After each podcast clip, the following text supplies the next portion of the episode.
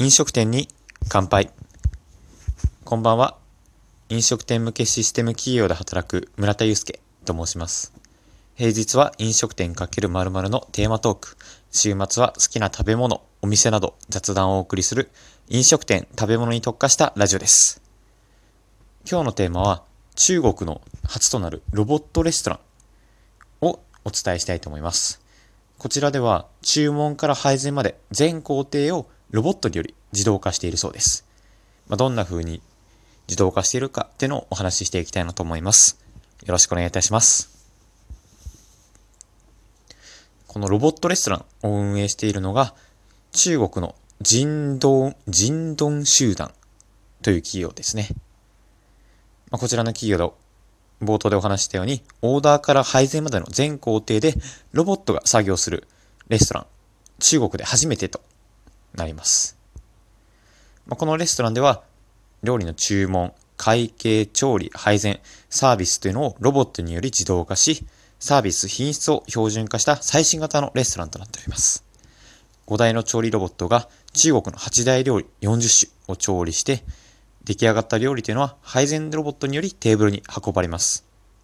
このお店というのは100名ほど収容できるレストランとなっておりまして、レストラン内には映像を180度投影できる個室だったりとか、あとはゲーム機エリア、また無人販売エリアというのを設置しています。まあ、具体的にどんな仕組みになっているのかっていうのをお話ししていきたいなと思います。まず、注文と会計です。テーブルに設置された QR コードをスマートフォンで読み込み、アプリから料理を注文します。なんと、注文と同時に会計も完了するんですね。なので、最後にまとめてっていう方式じゃないっていうことなんですね。では次に、まあ、その注文が飛んだら調理はどうなっているのかというと、注文は5台の調理ロボットへ自動的に振り分けられます。その調理ロボットというのは、著名な料理人が監修したレシピに基づき、調理していきます。味付けや調理方法がプログラミングされており、いつでも本物の料理を提供することができます。5台の調理ロボットというのは、1名のスタッフによって管理されているそうです。そして出来上がった料理ですね。配膳。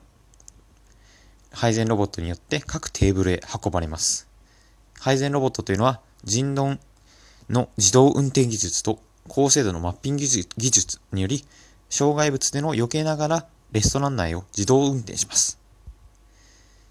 また、ナビゲーションによって最適な配膳ルートというのを自動で構築していくんですね。なので、まあ、配膳の回数を繰り返せば繰り返すほど、ロボット自身が学習して、お客さんにすぐに届けられる。そして安全なルートというのを自分で発見していくというね。まあ、なんとも、うん、賢いなって思いました。まあ、でもこういったね、まあ、まとめとして、こういったロボットだけで運営しているレストランっていうのが、まあ、中国でできていますね。これがまあ昨年の2018年の話です。まあ、まだ日本ではそういった部分部分でのロボットの導入っていうのは進んでませんが、でもそういう部分部分ができてるってことは、いずれそういったものが結集した、本当にこのようなロボットだけが運営できるレストランっていうのもできるんじゃないかなと思います。まあ、人が、人とね、こうやって対話するっていうのも楽しいですけれども、こうやってロボットが働いてるっていうのを、